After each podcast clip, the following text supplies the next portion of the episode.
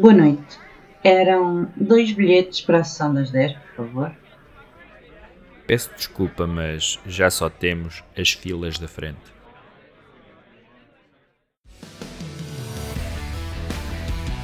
Draft de cinema!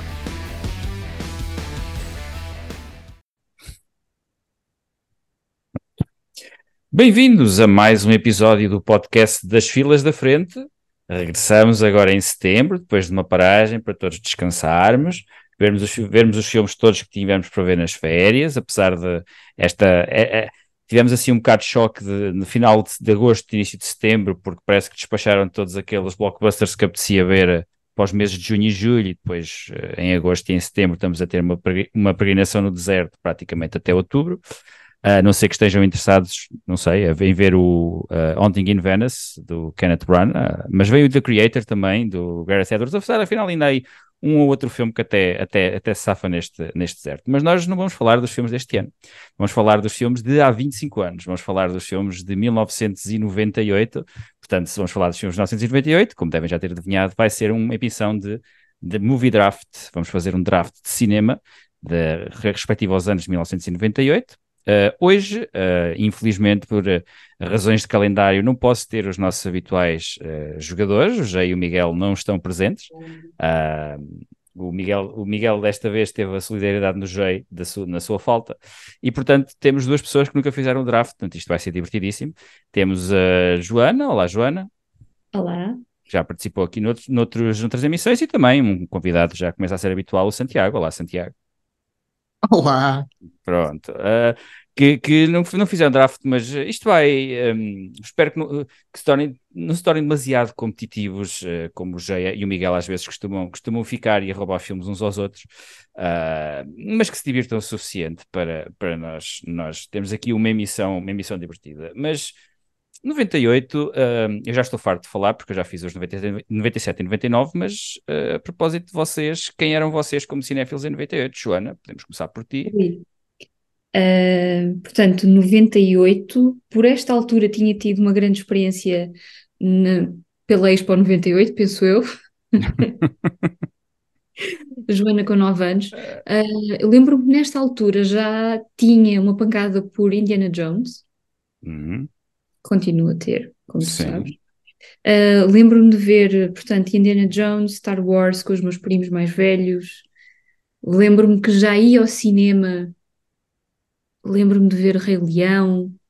Lembro-me de ver uh, esses filmes. Uh, Lembro-me de ver o, o Parque Jurássico. Um, portanto, acho que andava um bocadinho por aí. Portanto, andavas a ver aqueles filmes que nós imaginamos que uma criança com 9 anos uh, estava a ver. Exato. E ainda não tinha dado o salto para cinema iraniano. Não, nesta não, fase. Ainda, não. Não, não. não havia cinema de animação suficiente no Irão nessa altura para, para teres dado o salto. Uh, e tu, Santiago, o Santiago já, já, já estava um bocadinho mais avançado que a Joana, provavelmente. É, eu, eu em 98 tinha 14 anos e, e por isso também tinha ido à, Expo 98, é, uh, desta feita numa viagem, uma viagem à escola, não é? Uh, estava em Cantanhede. Uh, gostava muito de assim, uh, gostava muito de ir ao videoclube aos fins de semana uh, um, e começava já a ver aqueles filmes mais, mais arriscadinhos. Eu acho que o Kids foi mais ou menos por essa altura e aqueles, foi. aquelas incursões pelo, pelo cinema mais transgressivo e que, que era um bocado proibidão. Não, não víamos pelo que era em termos de arte, era só porque aquilo era, era fixe, tinha cenas que não podíamos ver. Mas, mas, mas estava nessa fase, nessa fase parva de, de ver coisas só porque sim, só porque era risky. Eu lembro-me de ser tema de conversa na minha escola uma segunda-feira, porque eu, ora bem, 98 eu acho que eu estava pai no oitavo ou nono ano. Mas acho que é por volta dessa altura que hum, a RTP2 tinha um programa que era o Falatório, e era um programa sobre temas fraturantes da sociedade. E acho que quem apresentava era o Pedro Rolo Duarte à sexta-feira, falecido Pedro Rolo Duarte. E houve um, um nesse, numa sexta-feira o tema era adolescência. E os dois filmes que eles passaram na adolescência, toda a gente estava a falar, foram o Train Spotting e depois o Kids. Eles passaram os dois filmes com um intervalo no meio de debate sobre o estado da adolescência. E quem visse aqueles filmes pensava que Portugal era uma espécie de distopia Uh, saída das fantasias mais mórbidas. Eu, do, eu acho que isso acontece mais ou menos em todas as gerações, não é? Há sempre, há sempre uma altura em que isto é o que a juventude anda a ver, olha, isto é o que a juventude anda a viver também. A, Chris, a Christian, uh, o Diário de Christian F, por exemplo. Hum, sim. sim. Que é basicamente é o correspondente, o correspondente da e que virou filme também, é o correspondente para a geração Uh, eu acho que, não, sim, mais ou menos da idade, pelo menos um bocadinho mais novos que os meus pais, mas é, é, o correspondente a esse género de filmes, porque aí as pessoas vai ver ser uma, uma rapariga que se perde no mundo da droga e depois vai ter de fazer sexo para pagar o vício e pronto. Então também tinha essa carga, tinha, o filme também tinha essa carga de filme que as pessoas viam porque ia mostrar coisas que não se podiam ver. Mas, mas atenção que eu acho que pelo menos por essa altura, também a RTP2 foi muito formativa com aquele, aquele ciclo que dava todos os dias, que eram 5 noites, 5 filmes. filmes. Sim. Ah, sim, sim. E, e todas as semanas eram, eram uma temática diferente, e, e quando é que nós começámos a perceber-nos disso? Que era quando havia os ciclos eróticos. Exatamente. Mas depois era todos gateway drug para. Todos os anos, claro. Mas era uma gateway drug para as outras semanas, porque foi a partir daí que. Ah, a seguir são, são estes filmes e a seguir são estes, e, e descobri muito também, também por aí. Porque, curiosamente, apesar do 5 Noites 5 Filmes estar muito associado a filmes artísticos, a primeira vez que eu vi o Star Wars foi num 5 Noites 5 Filmes. Eles, eles, eles, dedica, eles dedicaram 5 Noites 5 Filmes ao George Lucas. E o George Lucas, para quem não sabe, até às prequelas, nessa altura acho que ainda não tinham saído. Era o THX e o American Graffiti. E, e o primeiro Star Wars. E depois o Star Wars. Portanto, eles, eles tinham mesmo 5 filmes à conta para passar um em cada dia da semana. E foi a primeira vez que eu vi, eu ainda me lembro da minha reação quando, quando eu descubro que o Darth Vader é o pai do Luke, eu fiquei, eu fiquei mesmo, eu fiquei mesmo admirado. Não. Não sabia, eu não sabia mesmo. Na altura estava muito desligado. Eu já aqui descrevi várias vezes que eu não comecei a minha, a minha infância como muito cinéfilo, foi uma coisa que foi mais tarde é que despertou, portanto, muitas das coisas do cinema que, que alguns já sabiam, pai aos 9, 10 anos, passavam um bocado ao lado. Mas uh, apanhaste tudo muito rápido.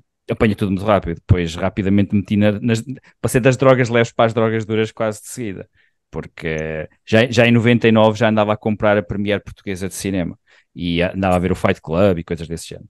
Portanto, foi, foi muito rápido a minha, o meu desabrochar. Um, mas pronto, a Joana andava a ver filmes de animação. Ainda não tinhas os posters da Bravo na parede, Leonardo DiCaprio? Titanic é do ano anterior? Ainda nova. Não, ainda era muito nova. Tinha 9 anos, ou seja, que já eram todos crescidos. Eu não. Não, isso foi passado uns anos. Santiago calculo por um podcast já aqui gravámos, tinha o, os posters em 98 da Denise Richards na parede e da Neve Campbell na piscina, porque eu acho que é o ano do Elfing, é o Dragon Ball.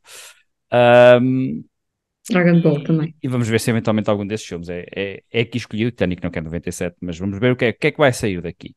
Uh, eu vou recordar que eu fiz um, aliás, eu vou, fiz aqui um pequeno, um pequeno twist no, nas categorias habituais, elas passaram de 8 para 6, eh, quando eu comecei a reparar que os drafts começavam a durar praticamente duas horas, portanto eu cortei aqui duas categorias. E as categorias que vamos sortear hoje são drama, comédia, blockbuster, filme de ação ou ficção científica, thriller ou horror e um wildcard, que recordo é o Joker, que é qualquer filme que as pessoas queiram escolher. Vamos uh, passar o ritual também habitual do sorteio. Portanto, eu tenho aqui os, três, os nossos três nomes numa, numa roda aqui num site e a primeira pessoa a fazer a escolha é a Joana.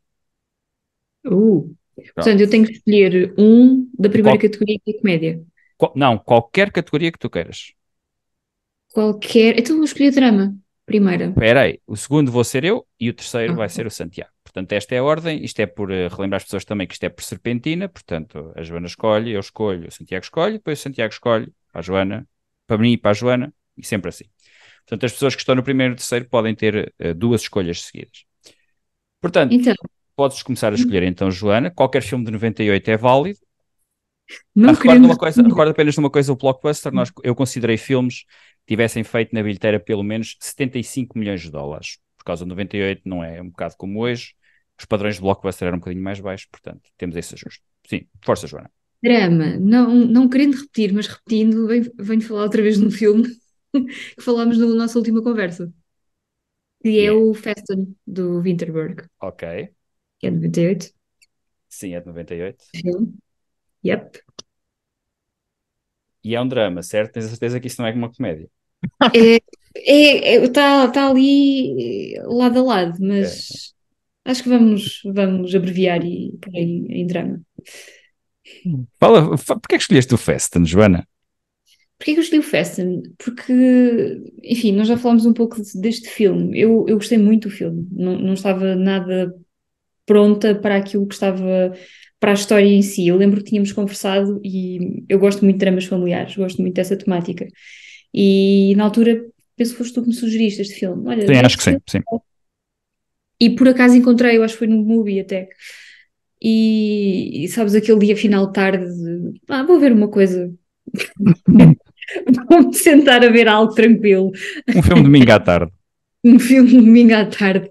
Uh, portanto, uma família completamente disfuncional, uh, que se reúne para uh, que se reúne para o aniversário do pai, o narcísico da família, podemos chamar-lhe assim, em que tudo que são traumas dos filhos, que agora já são adultos, muitos não têm relações entre eles, alguns não falam com, com, com o pai, enfim, há ali um perfeito caldinho para aquilo rebentar.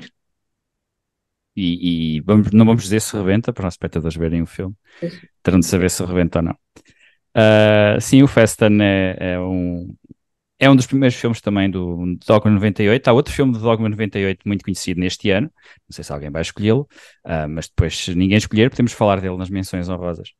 Uh, mas a primeira escolha da Joana na categoria de drama, portanto, é o Festen sou eu a escolher. Uh, há aqui categorias neste ano que eu acho que estão mais bem servidas do que outras, portanto, eu também vou tentar usar um bocadinho de estratégia. Um, eu vou escolher a categoria de. Vou escolher a categoria de blockbuster. E na categoria de blockbuster eu vou ser fiel a mim próprio e vou escolher a Máscara de Zorro do Martin Campbell. Um, é, eu acho que o Máscara de Zorro é um filme que eu nunca percebi muito bem porque é que nós olhamos para trás para blockbusters de entretenimento e destacamos uma série deles, mas parece que nos esquecemos desta, desta pequena joia, deste género de cinema que tem basicamente tudo.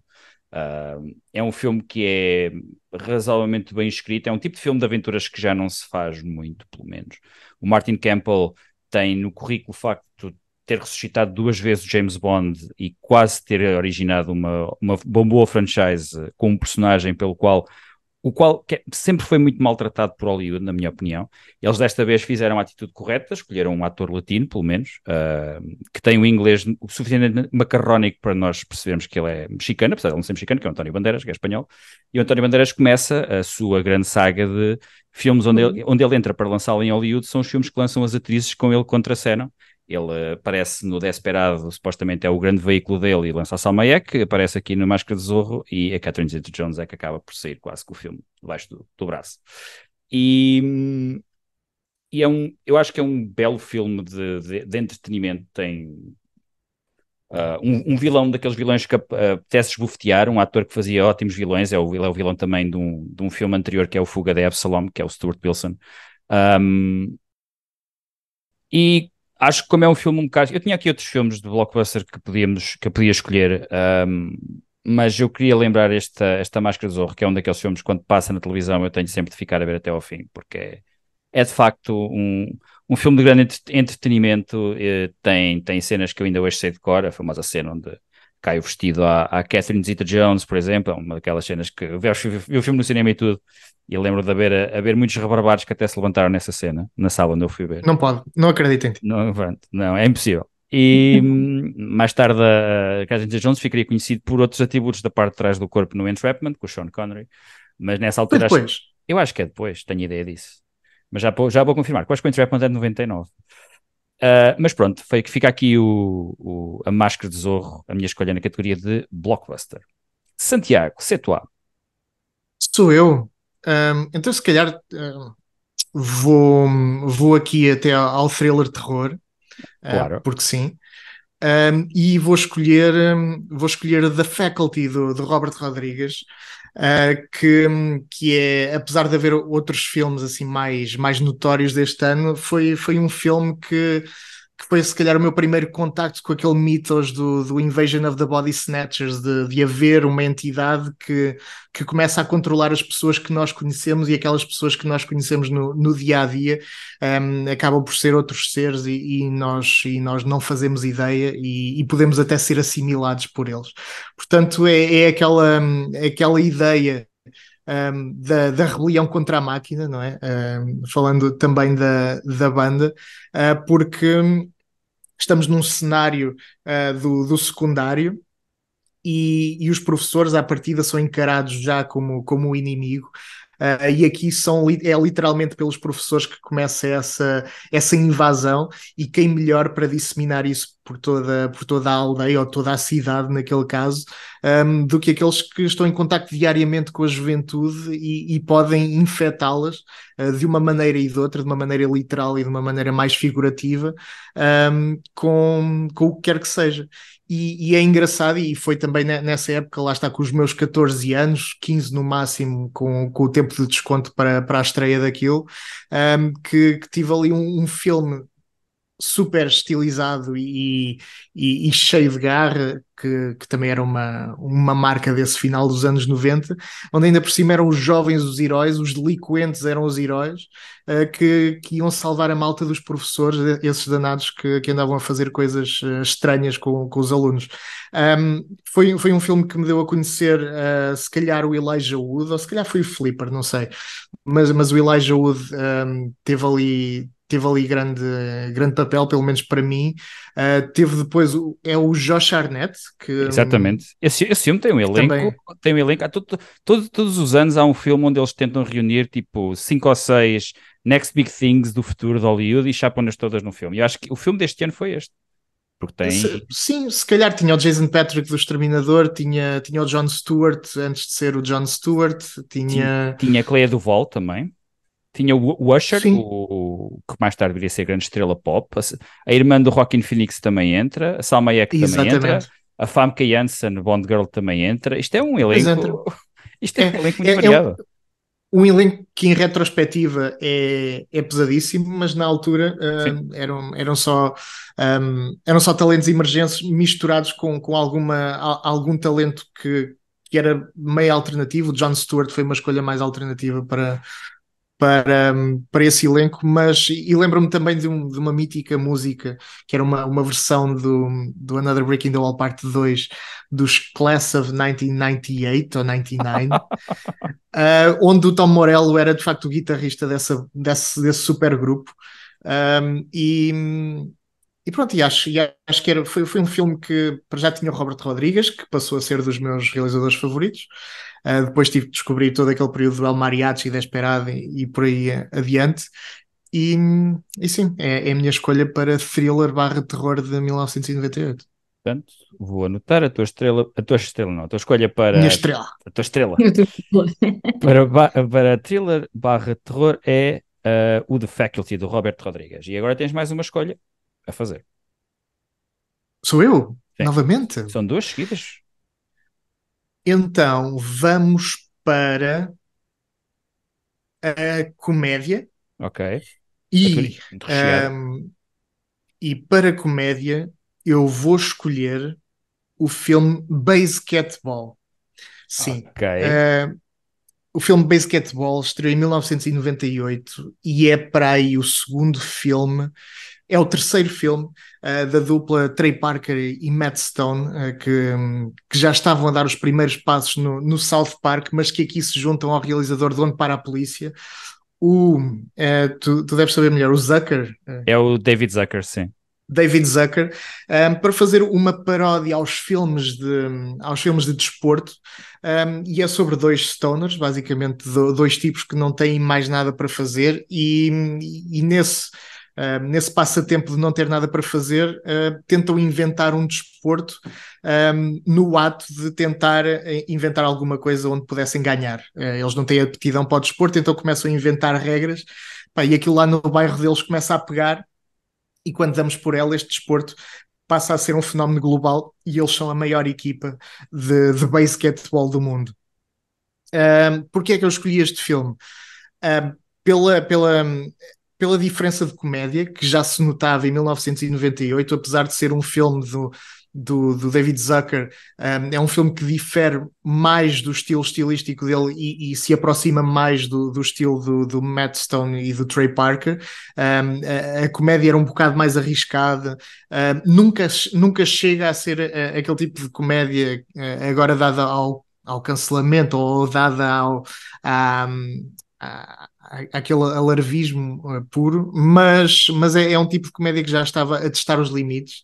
É, é como quem, quem mete o pé na água para saber se, se está demasiado frio, se pode entrar, se, se, entrar, se calhar é lentamente.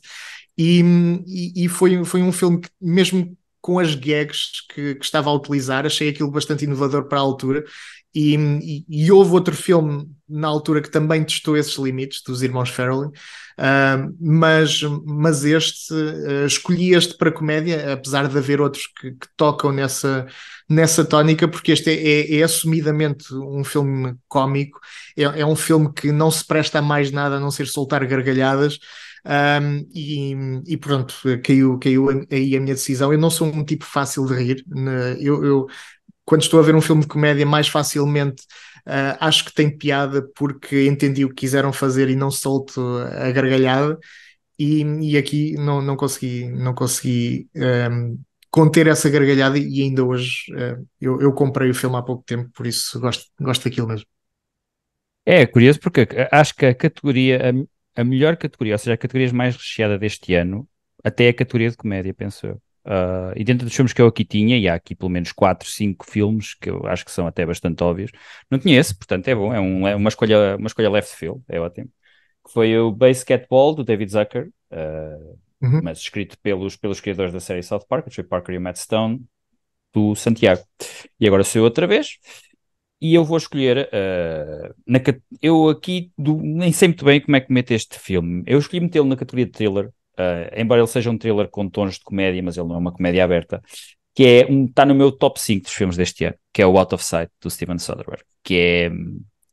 Há duas adaptações de coisas do Elmore Leonard que saem seguidas, em 97 sai o Jackie Brown, em 98 sai esta, e eu que me perdoem os puristas do Tarantino, eu gosto muito do Jackie Brown, mas esta é a melhor adaptação das duas, de, do, do, do que é o que é das obras respectivas do Elmore Leonard. O Elmore Leonard, para quem não sabe, é um escritor um, de coisas variadas, mas acima de tudo ele começou a carreira como escritor de livros pulp, muito na, no âmbito quase de personagens deslocados que parecem vindos do Velho Oeste, mas que funcionam no, na atualidade. Ele acho que tem sido mais conhecido nos últimos anos essencialmente pela adaptação do seu personagem Raylan Givens à série de televisão Justified, mas ele teve aqui um período na segunda metade da década de 90 onde houve uma série de coisas dele que foram adaptadas, o Get Shorty, se não me engano, eu acho também adaptado de um livro dele, uh, em 95 ou 96, depois veio o, segundo, o terceiro filme do Tarantino, depois, portanto, o filme a seguir ao Pulp Fiction também vinha todo carregado de hype e continua a ser até hoje o único filme que não é baseado em, em um argumento original do Tarantino, ele adapta ao livro. E uh, acho que o respeito que o Tarantino tem pelo Elmer Leonard vê-se pelo facto de ele ter uh, feito o casting do Timothy Olyphant, que interpreta o Raylan Givens no Justified, precisamente por causa da série. E em 98, o Steven Soderbergh, que vinha de um período também de travessia no deserto, depois dele ter basicamente sido eleito por, toda, por todo o cinema americano como o grande delfim, depois do Sexo, Mentiras e Vídeo, ele depois entra ali numa fase onde se vira para projetos um bocadinho mais... Uh, um bocadinho mais herméticos, como ele próprio admite uh, em várias entrevistas que ele já fez, e em 98 uh, eh, surge a oportunidade de ele fazer uma coisa mais comercial, uma oportunidade que ele se agarra com unhas e dentes para ver se saia do gueto onde ele próprio se tinha metido. E este é, é um filme que eu gosto muito. Um, é, é, é, a introdução do, ao, ao, público geral do George Clooney no cinema, basicamente. A, a persona do George Clooney que nós associamos constantemente aos filmes que ele aparece, o Danny Ocean do Ocean's Eleven é basicamente uma versão do, do Jack que ele interpreta neste filme e tem uma grande performance de Jennifer Lopez quando eu acho que depois de ver este filme toda a gente acreditava que de facto a Jennifer Lopez ia dar ia dar atriz a nível pelo menos de cinema popular ela, ela eu acho que ela nunca mais como voltou. assim o Anaconda não te prendeu? A, Anaconda prendeu a, a, mim, a mim pessoalmente não uh, no Anaconda gosto mais do John Voight e do Owen Wilson da performance de Jennifer Lopez um, os dois, são os dois, têm química a horrores neste filme, que é essencial, porque isto conta uma história basicamente de, umas, dois, dois, eh, dois criminosos que fogem da prisão e a US Marshal, que é interpretada pela Jennifer Lopez, a Karen Cisco, também é uma personagem recorrente nos livros do Elmore Leonard, que vai atrás deles. E o Steven Soderbergh realiza isto com um estilo uh, muitíssimo apurado. Uh, não há a nível deste este género de filmes, eu acho que ele inaugura um estilo que depois muitos vão copiar. Aliás, este é o ano do outro filme que eu não sei se algum de vocês vai escolher, mas que eu vou falar no final, que também inaugura uma espécie de, de estilo relacionado com o cinema de, de crimi, criminosos. Depois também pega, mas este acaba por ser melhor. Tem um grande elenco, tem o Ving Rhames, Don Cheadle, tem o Steve Zahn também, quando toda a gente pensava que o Steve Zahn ia ser o próximo grande character actor do cinema americano. Tem o Albert Brooks também num papel uh, absolutamente untuoso. Uh, o Michael Keaton a fazer um cameo com o mesmo personagem que ele interpreta no Jackie Brown, a mostrar quase que os dois filmes estão ligados. E o Dennis Farina também interpretar o pai da Karen Cisco. É um daqueles, é novamente, tal como o Mask of Zorro, é outro, outro daqueles filmes onde se eu apanho o filme no, uh, na televisão, num canal por cabo, eu vejo o filme até ao final. Porque é, todas as cenas são todas grandes cenas, eu conheço também quase o filme de cor, da quantidade de vezes que eu já ouvi. E quis aproveitar a oportunidade, apesar de haver aqui outros na categoria de thriller ou horror, que também eram excelentes escolhas. Há aqui um, um dos meus filmes preferidos, Sam Raimi, por exemplo, está aqui. Tenho pena de provavelmente ter deixado de fora. Mas, mas tinha de escolher o Out of Sight, porque é de facto um, um filme que eu gosto muito e um dos meus filmes preferidos deste ano. Portanto, é a minha escolha em thriller, horror. Joana, vais ter agora duas escolhas. Uh, tenho que escolher dentro de duas categorias, é isso? Sim, duas categorias diferentes. As que tu quiseres, exceto o drama, que foi aquela que tu já escolheste. Então vou escolher comédia. Ok. Vou escolher um, o Gato Preto, Gato Branco, Ok. De Costa Rica. Um, eu pessoalmente adorei o filme e este ano tive a oportunidade de o ver na tela. Muito bem. Hum, foi muito bom, foi, foi. Pensava que, ok, vou ver, vou rever o filme novamente, mas na tela, o efeito na tela, gostei muito. Um, e escolhi este, este filme, eu lembro que na altura, eu penso que na altura ele foi, já, já na altura foi muito popular, certo? Sim, sim, sim, sim, sim. Uhum. Eu tinha 9 anos, mas só o vi uns anos depois. Um, mas este filme passa-se, penso que é na Roménia, não é? Uh, Roménia. sim, Roménia, ali na fronteira entre a Roménia e a Sérvia, acho eu. Sérvia, É nessa exatamente. zona, é nessa zona. Sim, eles também falam sérvio no, no filme. Um, enfim, e o filme é a história de, de uma família, de um pai e um filho, que vivem à custa de pequenos, pequenos furtos. Um, depois ali, lembro-me que há um negócio que corre ali mal e o pai fica em, em dívida ao padrinho lá da, da comunidade. Um, tudo isto dentro da comunidade, da comunidade cigana. Um, enfim, depois é uma série de peripécias para uh, vai prometer o filho com a sobrinha. Um, e é um filme, eu gostei, eu gostei muito deste filme. Um, Mostra-te, pelo menos para mim, quer a estética do filme, quer aquela realidade ao longo do, da vida ao longo do Danúbio. É assim, podes dizer que são vidas muito simples e enfim, não, aquela, aquela zona uh, não era propriamente uma zona, principalmente né, nos anos 90 não era a zona mais, uh, sei lá, mais rica. Não, nem, zona nem hoje é. e nem hoje é, era uma zona bastante pobre. Uh, mas gostei muito porque depois torna, apesar de é um filme muito bem disposto. Uh, a música, a forma como as personagens e a comunidade convivem entre eles, uh, foi um filme que gostei muito. Acho que é um filme muito divertido. E acho que é isso. Havia todos os anos um filme em língua não inglesa que acaba por se tornar um fenómeno de popularidade entre as pessoas, mesmo até que não eram particularmente cinéfilas, mas depois acaba por chegar. Eu acho que este ano foi o Gato Preto, Gato Branco. Outros anos houve, por exemplo, o Amélie, o Cidade de Deus, etc., logo quase nos anos a seguir. Mas neste foi, o- foi o Gato Preto, Gato Branco, do, do Emir Kusturica, que já na altura Emir Kusturica já tinha ganho, acho que pelo menos uma Palma de Cannes, portanto já era um realizador com algum nome, e este filme acabou por surpreender porque é de facto bastante leve em relação aos filmes que ele tinha feito anteriormente, como o Underground, só para dar um exemplo. Sim, sim. E, e, portanto, também me lembro da altura, não, não o vi no grande ecrã, nunca o vi no grande ecrã, só o vi em televisão. Mas é, é, é uma ótima escolha. É Era um dos filmes que eu tinha aqui quando eu disse que a comédia era um- uma categoria até bastante recheada este ano. Que a Joana Uhum. escolheu o Deve ser uma ótima, deve ser uma ótima experiência comunal no, no grande ecrã. Tu- Toda a gente, especialmente se, se já viram o filme, É deve, deve ser ótimo. É muito bom. as pessoas Pensas que não te vais rir, mas vais-te rir muito. As pessoas gritaram, gritaram todas Pit, as pessoas gritaram todas Pitbull Terrier. Eh, Eu pelo menos gritei, mas. não, é ótimo, é ótimo, mesmo. Pronto. Joana, tens outra escolha a seguir. Diz, desculpa. Tens outra escolha. Eh, numa categoria que não escolhi, não é? Portanto, não pode ser nem comédia nem drama. Exatamente. Qualquer uma das outras. então vou escolher blockbuster. Ok. Eu acho que foi blockbuster, quase certeza. Hum, o. Desculpa, deixa-me ver aqui. There's something about Mary. Conta com blockbuster, sim, senhor. Uh, pronto, o filme. Eu já não vejo filme há muitos anos, mas acho que é um filme que toda a gente viu, certo? Era um filme, é um filme que também passa imensas vezes na televisão, ou passava pelo menos. Toda a gente que é da nossa idade, com a certeza, já viu este filme. Nossa idade ou do nosso raio de idade, já viu, de certeza. isso não foi o filme que lançou a Cameron Diaz, ou não? Ela já estava. Uh, Isso foi a não, Máscara. Isso foi a máscara, sim.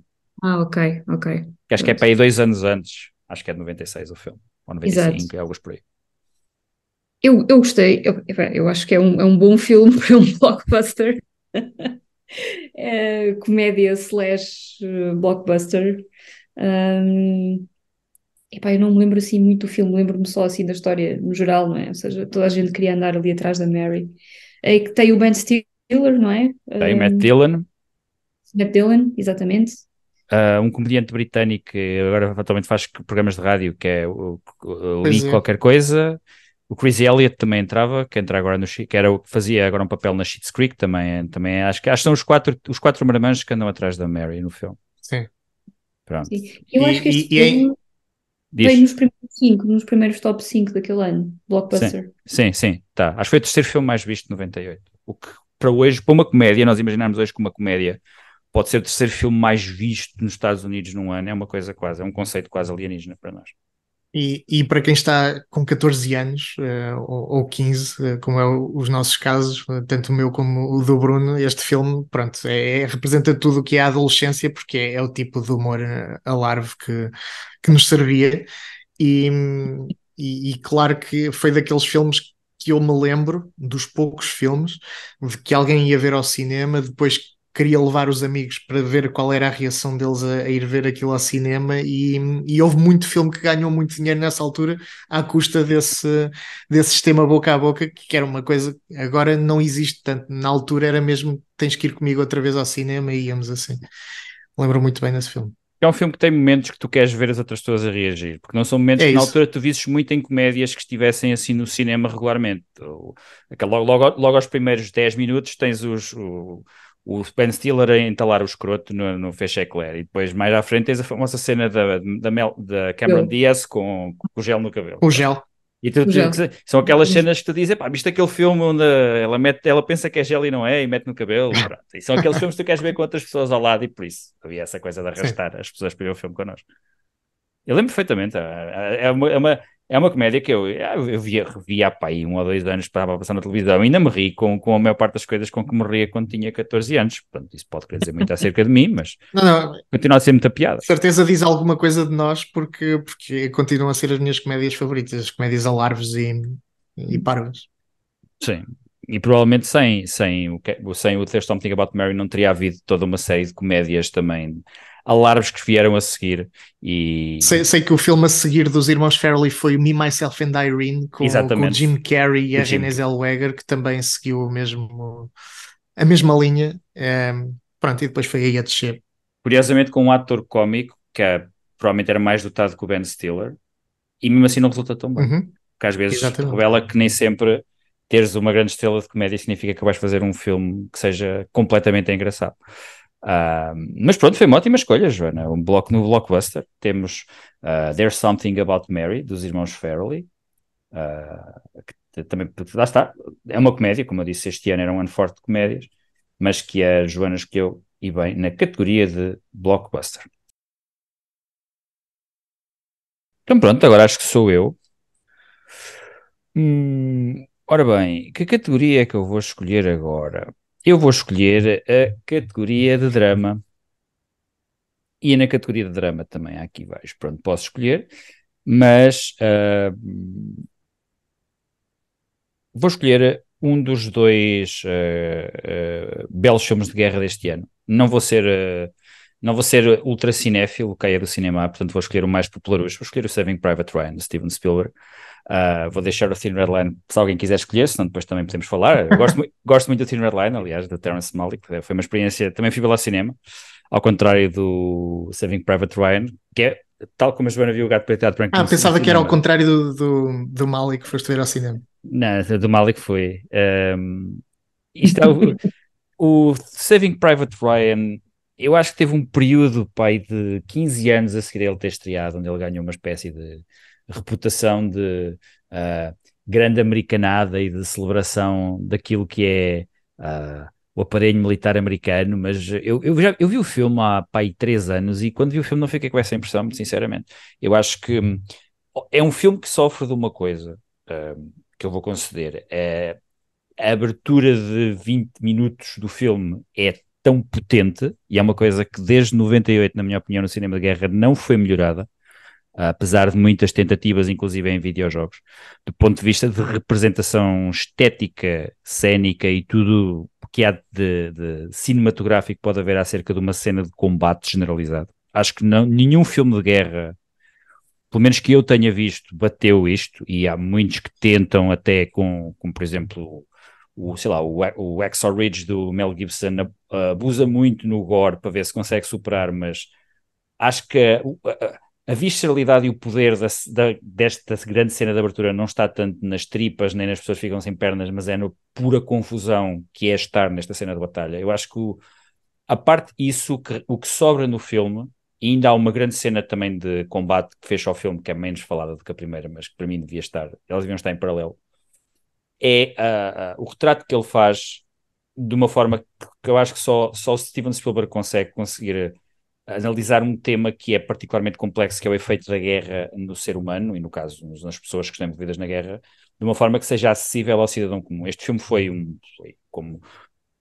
Vem de uma. Vem de uma de uma sequência do, do, do Spielberg Oscarizável, os anos 90 são os anos onde o Spielberg ganha os seus dois Oscars de realização, ele tinha ganho pela lista Schindler, também ganha por este, pelo meio tem o Amistad, onde ele tenta um terceiro Oscar, mas o Amistad é um filme um, menos conseguido, vamos ser simpáticos, do que quer a lista de Schindler, quer o Saving Private Ryan, mas ele, entre ele e o Terence Malick no Thin Red Line, que é outro filme que, que de guerra que eu me estava a referir, eu acho que eles basicamente, neste ano, fecham o capítulo do género, ou seja, o capítulo do género de cinema de guerra, como é que vamos filmar guerra no cinema nos anos seguintes. Não, não houve ninguém no cinema americano, pelo menos, que tenha trazido algo de novo a este diálogo. Acho que até noutras áreas onde se pensava que a coisa podia estar fechada, por exemplo, o cinema sobre o Holocausto, houve uh, realizadores com uma visão diferente, que representaram a coisa de uma forma diferente. Aliás, vamos ter este ano a estrear o Zone of Interest do Jonathan Glazer, por exemplo também dizem que é, que é, que é também uma abordagem diferente, mas em termos de cinema de guerra ninguém melhorou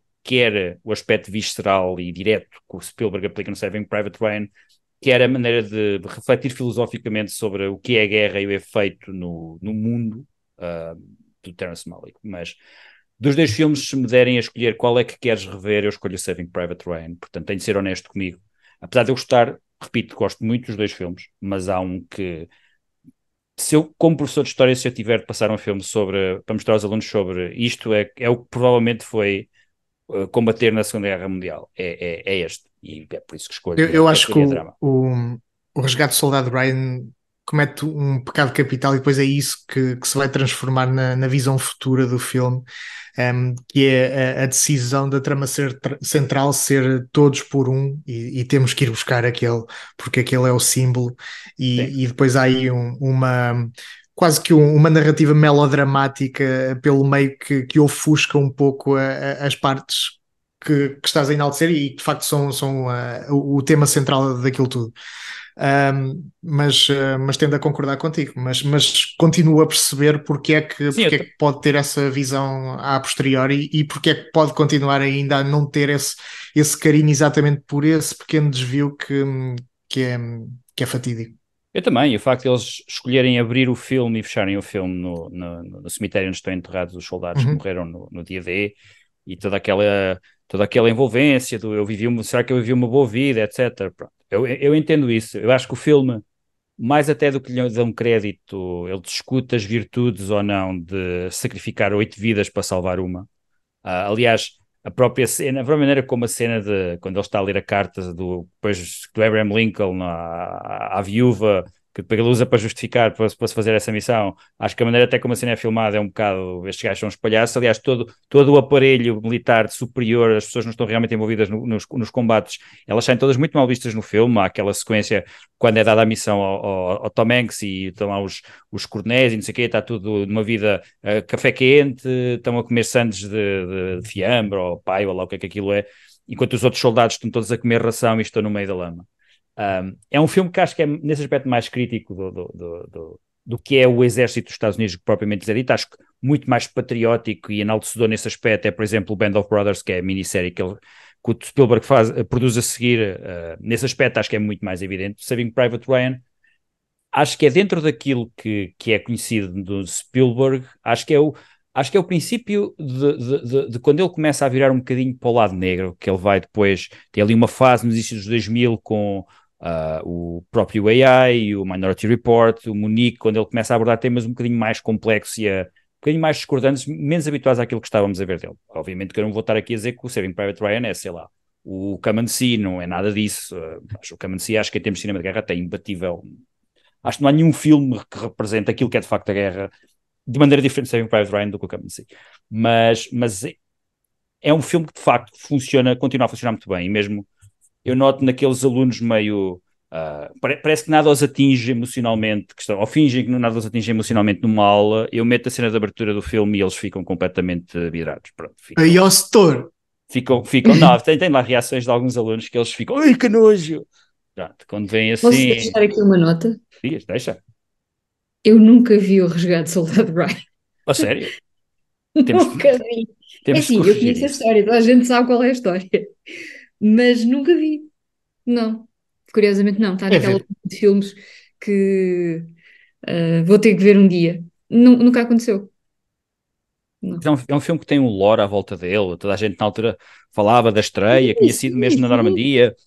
Mas, e que os eh, veteranos tinham todos tinham sido convidados e tinham todos de sair da tenda porque estavam completamente em choque do grau do realismo. Pois é, essas histórias todas.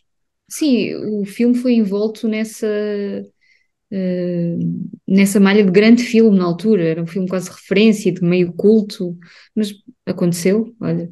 Sim, a ganhar o Oscar melhor filme, até que o Harvey Weinstein puxou os cordelinhos e ganhou Shakespeare in Love. Que é um, algo que as pessoas hoje não gostam de lembrar. Merecidíssimo, oh Bruno, merecidíssimo. Ei, está aqui na minha lista, calma aí.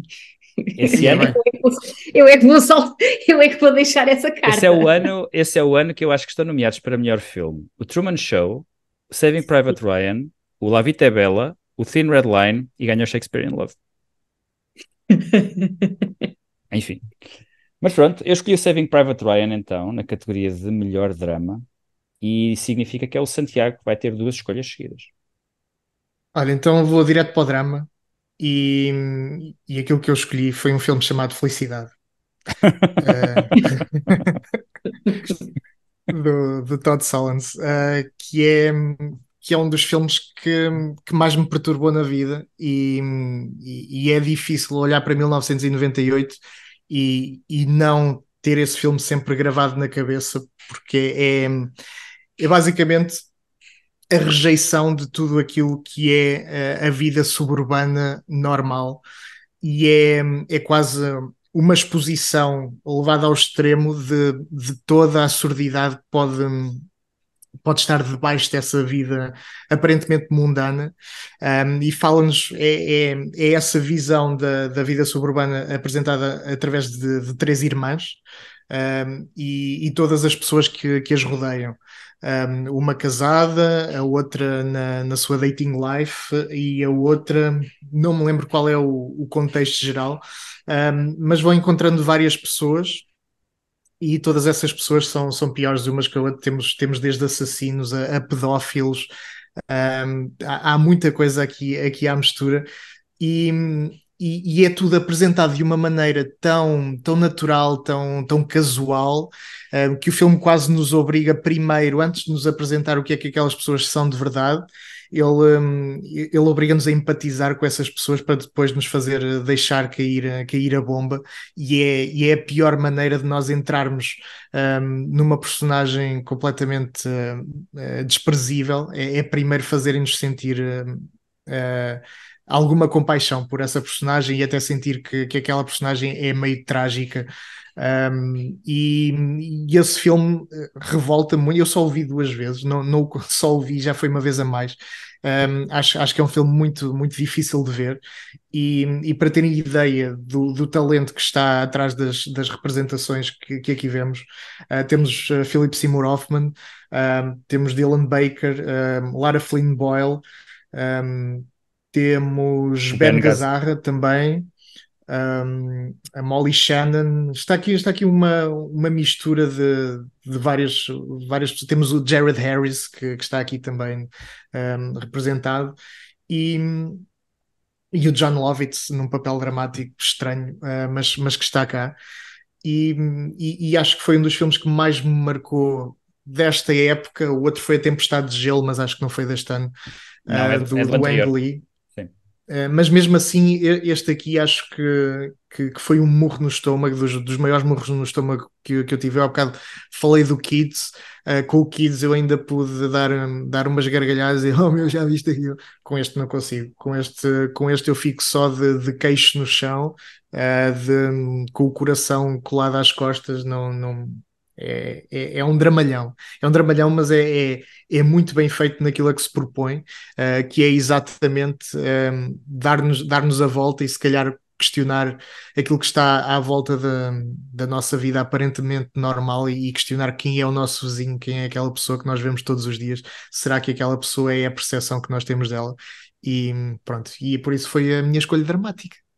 São dois thoughts que eu, a certa altura, quando, quando eu, pronto, só quando depois comecei a, a ler mais sobre cinema, já sabia distingui-los bem, mas houve uma altura um, que eram dois thoughts que surgiram mais ou menos no mesmo período, que é este, Todd Solondz e o Todd Haynes, fazem filmes completamente diferentes uhum. já agora, uh, mas que eu confundia porque eram ambos Todd.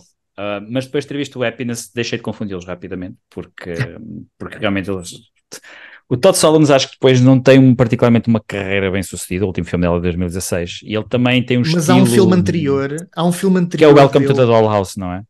Que é o Welcome to the Dollhouse, que depois de ver o Happiness eu não quis ver, mas acho que é muito bom. Sim, foi o filme que o revelou, aliás. Ele ganha carta branca para fazer o Happiness. Eu li há pouco tempo, há pouco tempo não li, o ano passado, o Down and Dirty, que é um livro do Peter Biskind sobre uh, as origens do cinema independente americano da atualidade, portanto, começa ali final dos anos 80, início dos anos 90, portanto, ele fala de uma série de personalidades, alguns dos nomes que até já falámos aqui, fala do aparecimento do Steven Soderbergh, do Kevin Smith, do Tarantino, etc. E uma das histórias que ele conta é precisamente como é que o Todd Solondz faz o, o, o Happiness, basicamente, o Welcome to the All House tinha sido um grande sucesso crítico em Sundance, quando Sundance ainda fazia ou não fazia de alguém um realizador a seguir, e deram-lhe basicamente depois carta branca para, acho que foi a New Line, que na altura ainda era um estúdio pequeno, uma carta branca para ele fazer o filme que ele quisesse, e ele disse que tinha um guião lá em casa que tinha escrito até antes do Welcome to the Dollhouse, que se chamava Happiness, e o Michael DeLuca, na altura que dirigia a New Line, até pensava que pronto, olha, vai fazer aqui um filme divertido e que acaba bem, etc. E depois, quando leu o guião, percebeu que não era bem exatamente isso.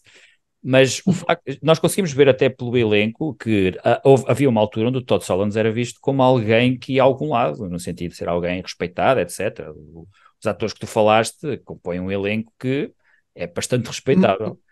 Mas atenção, o filme é ótimo. Sim, o sim, filme sim, sim. é maravilhoso. Uh, pronto, uh, é, é, o que é. é eu acho que ele merecia ter continuado nas graças de, de, quem quer que seja que lhe andava a dar dinheiro para fazer, para fazer cinema na altura, uh, porque de facto ele era uma, uma voz diferente e, e há muito de, aquilo que tu vês aqui foi o que depois um, se calhar o Paul Thomas Anderson fez do, de uma forma muito mais, mais leve com, com o Magnolia. Magnolia ou, sim. Uh, to, todos os filmes mosaico uh, que, que, surgem, surgem a seguir a este. Eu não sei que tipo de, de influência houve nesses, nesses filmes mosaico, que, que, depois começou a ser uma, uma, uma trend eh, no, nos anos a seguir, imediatamente a seguir, e agora quebraram-se um pouco. Mas, mas este, este facto eu acho que, que marcou, criou escola um, e, e, mesmo as pessoas que, que nele interviram não ficaram de todo afetadas em termos de carreira por terem participado nele, apesar da, da, imagem, da imagem que dá, e há, e há atores que de facto ficam ligados a, a papéis e, e sofrem com isso, estes não. Um, só o realizador é que ficou mesmo ali marcado e, e não percebo porquê. Há filmes que as pessoas parecem não estão, não estão preparadas para eles, então alguém tem de uhum. levar uhum. a cabeça. E neste caso foi, foi o Todd Solons. Mas eu é a tua não estou a pedir justificações, Bruno. Sim, sim, sim. Estou só a dizer, só a dizer. Portanto, foi na categoria de drama que tu escolheste, certo? O Happiness? Foi a categoria de drama que eu, que eu escolhi. Ok. Portanto, na categoria e... de drama, escolheste o Happiness do Todd Solons. E agora tens mais uma escolha. Eu devia, eu devia ter escolhido a comédia para agora, mas já foi. Um, se calhar vou ao blockbuster. Um, vamos lá ver se passa no teu crivo. Uh, impacto profundo. Sim, passa. Uhum. Impacto Profundo. Um de dois um, filmes um sobre asteroides nesse ano. Exatamente por isso. Uh, no mesmo ano em que, em que estreia o Armageddon, uh, também estreia este Impacto Profundo e os filmes não podiam ser mais diferentes. Uh, tanto que o, o Armageddon era exatamente aquilo que mostra, um asteroide estava a caminho da Terra e, é, e enviam um, um grupo de pessoas ali para, para partir aquilo ao meio ou para destruir aquilo uh, antes, que chegue, antes que chegue à Terra. O Impacto Profundo tem exatamente a mesma história, mas o título uh, tem a ver com o impacto profundo que aquela situação um, deixa nas pessoas. E, e, é engraçado ver um, um blockbuster que, que acompanha de facto um, o, todos os procedimentos, desde, desde identificar aquilo que ia, que ia acontecer até à maneira como podiam minimizar aquilo, e a maneira como podiam minimizar é exatamente a mesma maneira um, que encontram no Armageddon, portanto devem ter lido o mesmo livro, um, mas, é, mas é um filme que lida muito mais com as relações interpessoais de uma maneira não cheesy, uh, ao contrário do Michael Bay, não, não há pessoas não há aquelas, aquelas cenas de pessoas deitadas na relva um, num piquenique um, a darem as suas despedidas antes de embarcarem numa missão espacial, mas, mas há pessoas a, a darem isso, a, a, terem que lidar umas com as outras, pessoas que não se veem há muito tempo e a tentar a reconectar com esta iminência do, de um desastre mortal. Um, as coisas nem sempre surgem com, com ou, ou, as resoluções eh, dessas relações eh, nem sempre estão ali atadinhas com, com um laço branco, há, há coisas que não, tal como na vida não, não tem o desfecho que nós, que nós esperamos. É, é, um filme corajoso também pelo, pelo que acontece às personagens, ou algumas delas. É um filme que tem essa coragem uh, de nos tirar o, o tapete debaixo do, do chão quando pensamos que já sabemos qual é a fórmula daquilo que vai acontecer. E, e portanto, acho que é um, um blockbuster muito sui generis, uh, se calhar à semelhança daquilo que, que o Contacto foi quando, quando estreou. Eh, porque está, está dentro de, da mesma veia, não da teoria científica, mas, mas dentro do, de, daquilo que um, um, processo científico ou um processo natural pode, pode depois implicar na, na vida uns dos outros e, e nessas dinâmicas. Uh, por isso acho que é um blockbuster super interessante para 1998 e, e foi a, a, minha decisão. Uh, não tem o Billy Bob Thornton a dizer a grande quote I want to shake the hand of the daughter of the bravest man I have ever known. Um, Mas tem a Tia Leoni num dos melhores papéis que, que ela já fez, sim. para mim. E tem uma realizadora que acho que foi a primeira realizadora que eu me lembro de ter, ter assim acesso a grandes orçamentos, porque ela tem dois seguidos, que é Mimi Leader, que depois uhum. acabou uhum. por se retirar um bocado do cinema e fez mais coisas para a televisão. Ela tornou-se. Estava aqui das... a pensar na Catherine Bigelow, mas ela nunca teve grandes, grandes orçamentos como a, este. Não. Até ao Earth Locker. Um, pois não. E mesmo, e mesmo Locker assim... não tem. Pronto, ela depois é que ganha com o Detroit e, uh, e o Zero Dark Thirty. Aí Zero Dark 30. Mas a Mimi Líder é a primeira, porque ela faz o Peacemaker antes deste filme, e depois no Peacemaker, que foi o primeiro, o primeiro, o primeiro filme que a DreamWorks financiou a série. E o primeiro filme do George Clooney depois do ER. Exatamente, o primeiro filme do George Clooney depois do ER, e depois é que faz este impacto profundo, que é daquelas coisas que ainda Hollywood se mantém, que é, se alguém se lembra de fazer um filme sobre os gigantes da Mongólia, podemos ter a certeza que nesse ano vai sair um segundo filme sobre os gigantes da Mongólia, de certeza. Porque Havia o Vulcão e o, e o Dante's Peak, não o era Dante's o Comedante. o Comedante, exatamente. Este também é o ano em que vamos à Segunda Guerra Mundial com o Thin Red Line e a Saving Private Ryan. E, e, e, depois também temos o Impacto Profundo e o, e o Armageddon. O Armageddon foi muito mais bem sucedido. Mas eu concordo contigo que o, o Impacto Profundo, como filme, é mais interessante do que o Armageddon. O Armageddon é mais uma boa experiência para estar a ver um sábado à tarde no sofá uh, e rires um bocado. Mas a própria consequência daquilo que é o impacto de um asteroide na vida das pessoas. Acho que o, o, o impacto profundo é melhor nesse aspecto. E, portanto, é uhum. a tua escolha na categoria de blockbuster, certo? É. Para eu anotar aqui.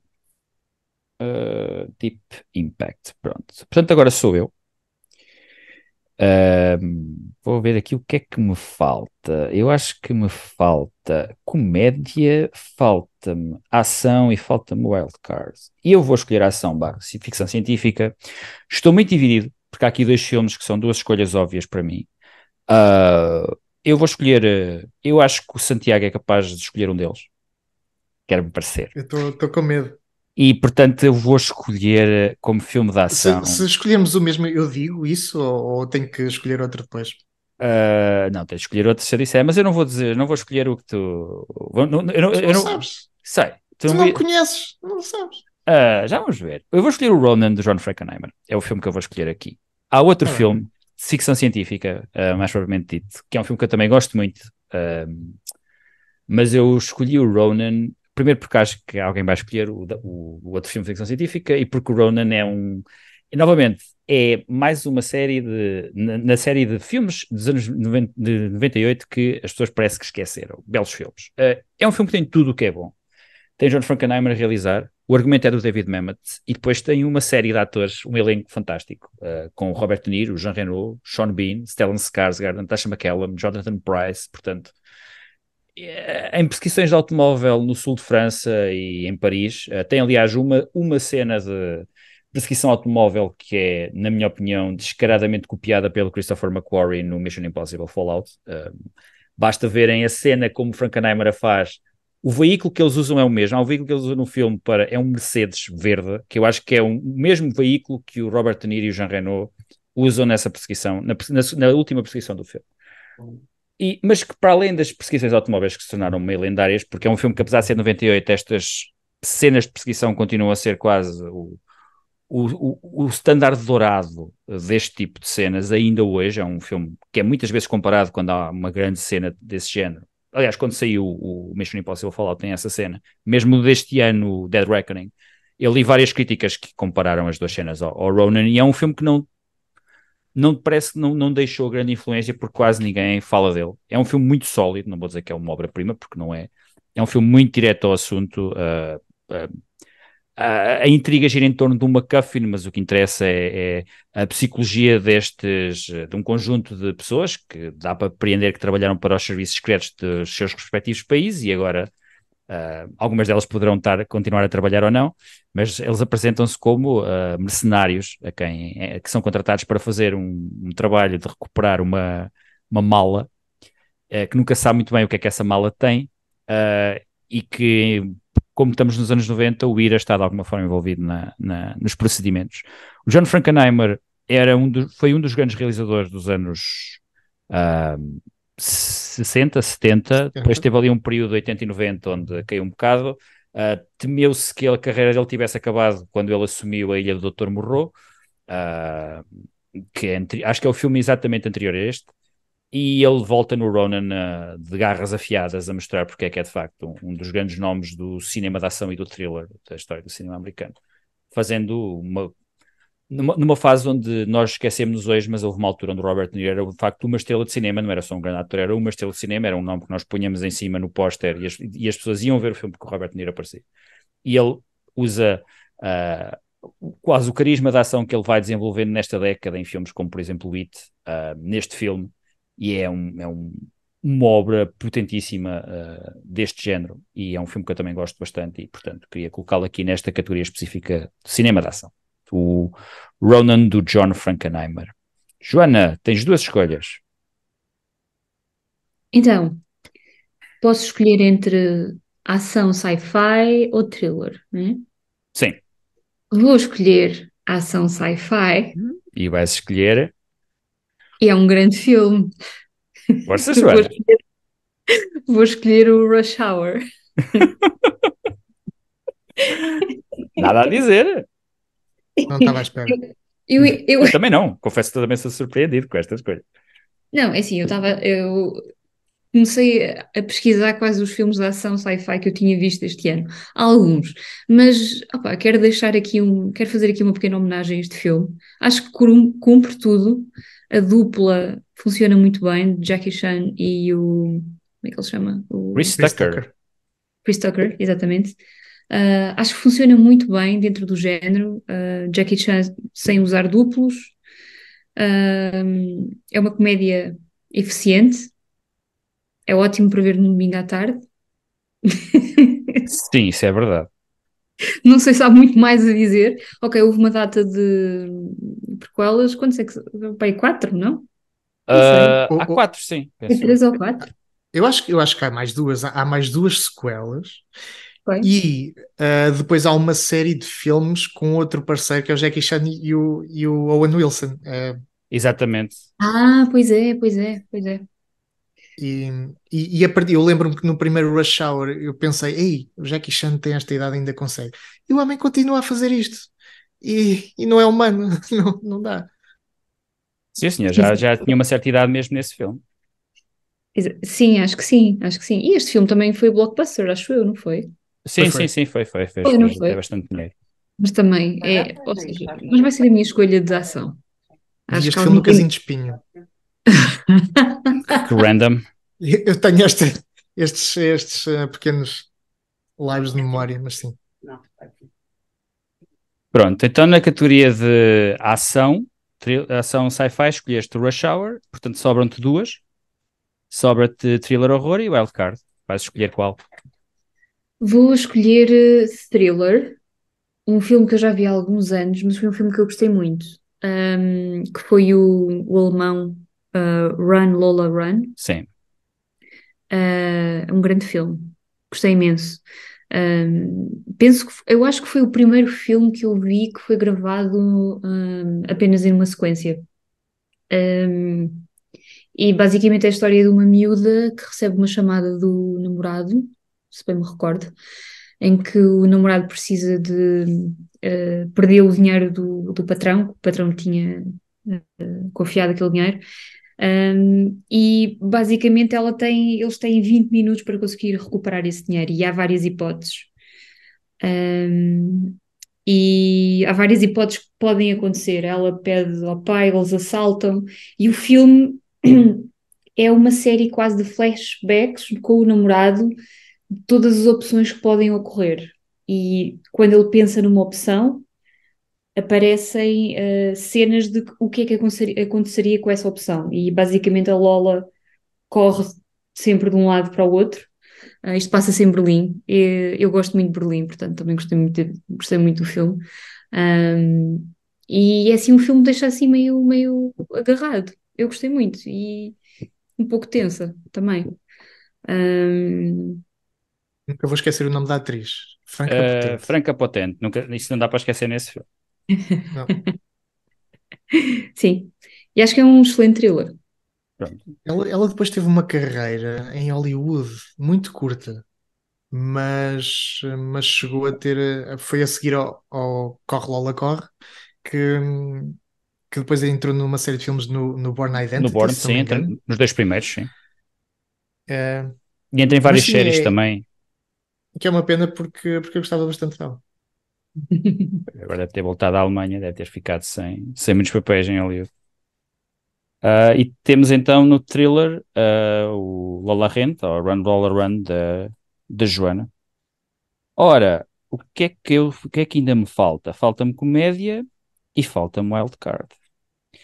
Eu vou escolher a comédia, porque eu tenho a tradição de guardar o wildcard para o final. Na comédia há muito por onde escolher. Eu vou escolher o filme óbvio, vou escolher o Big Lebowski dos irmãos Coen. Um, eu estranhei nenhum de vocês tê-lo escolhido, porque acho que das comédias é o filme mais óbvio que aqui está. E... Mas é uma comédia?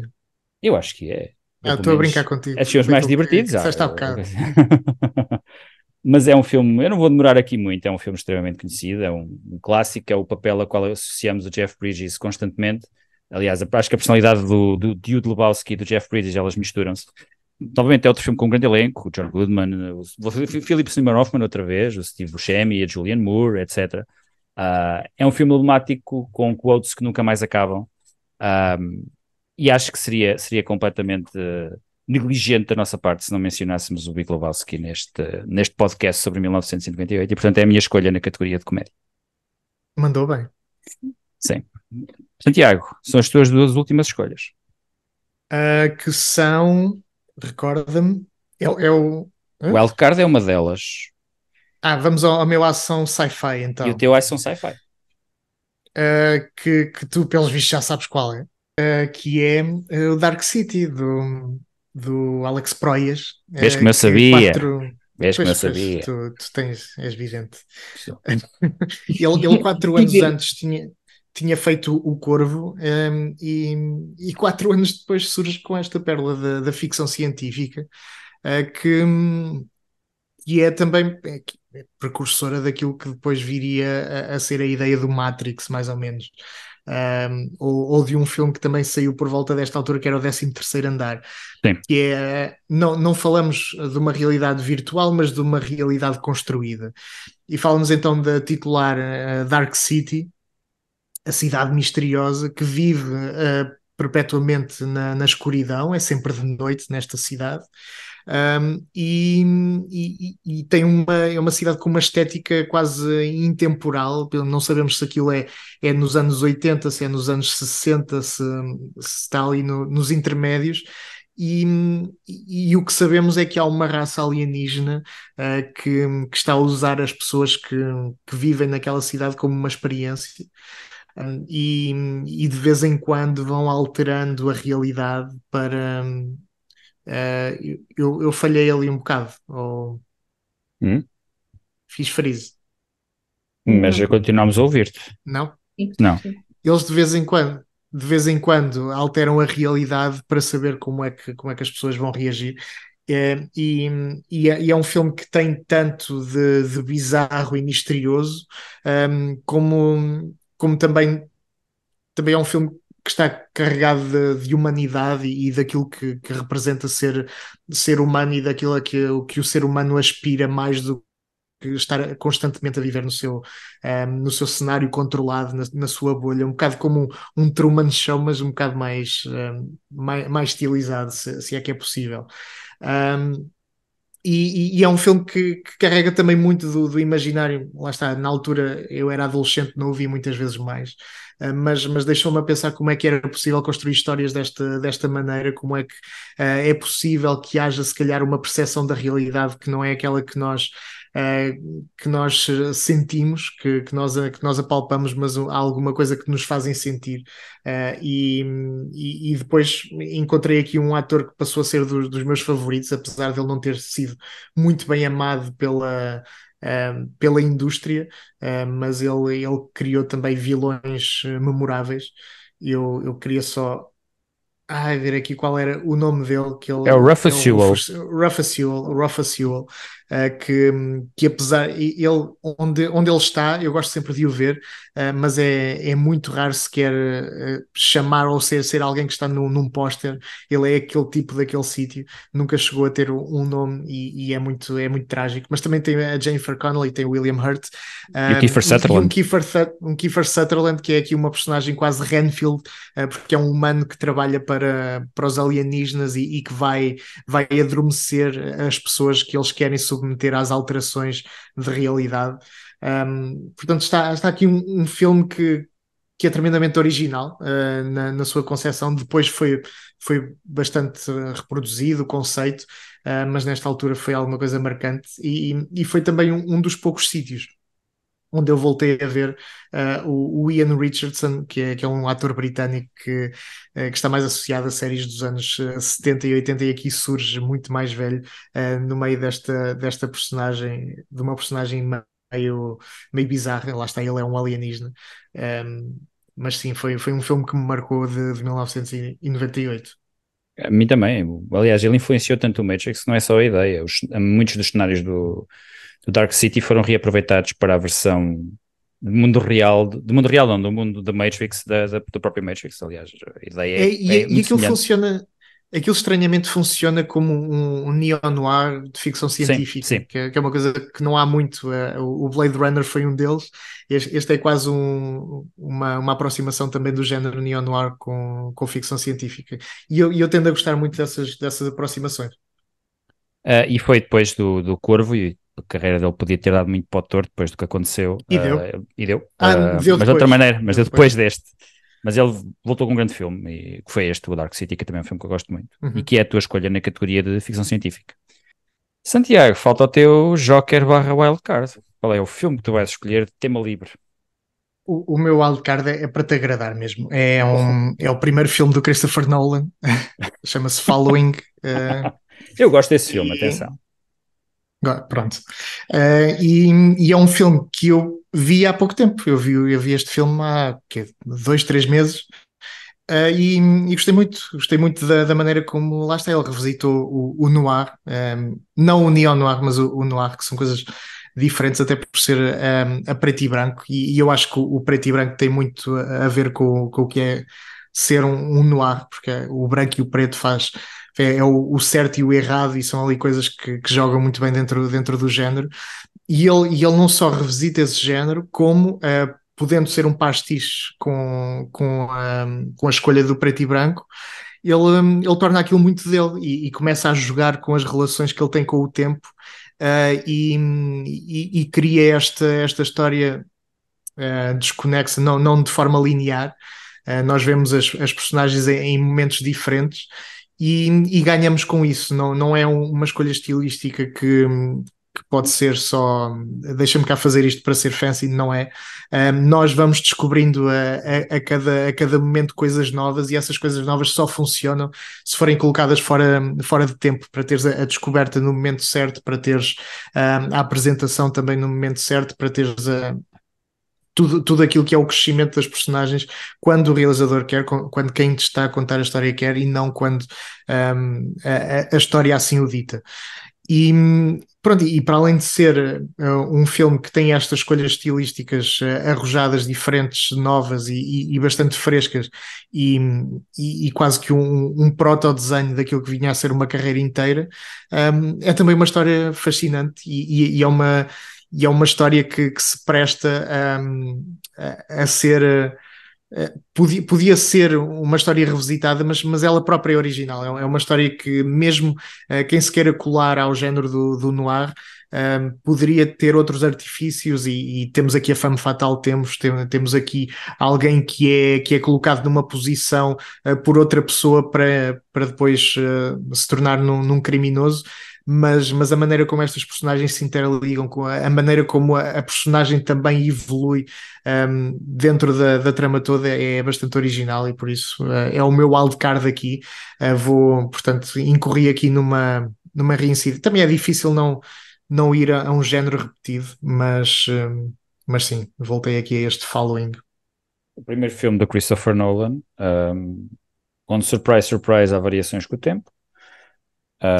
Mas ainda faz parte de uma fase da carreira do Christopher Nolan. Eu gosto bastante dos filmes que ele faz, eu gosto muito Memento. Ainda toleras? Também gosto, sim. Uh, eu, eu, há filmes dele que eu não gosto, mas os filmes que eu gosto, por acaso, até gosto bastante. Portanto, não sou anti-Nolan, nem pouco mais ou menos. Eu acho que é que hoje em dia, como há filmes dele que são tão completamente louvados, como por exemplo o Interstellar, eu não gosto do filme. Acho que é, ganha um bocado a reputação que eu não gosto de todos os filmes dele, mas Dark Knight Rises e o Interstellar, por exemplo, não gosto muito. Tenet também não vou meter a bola.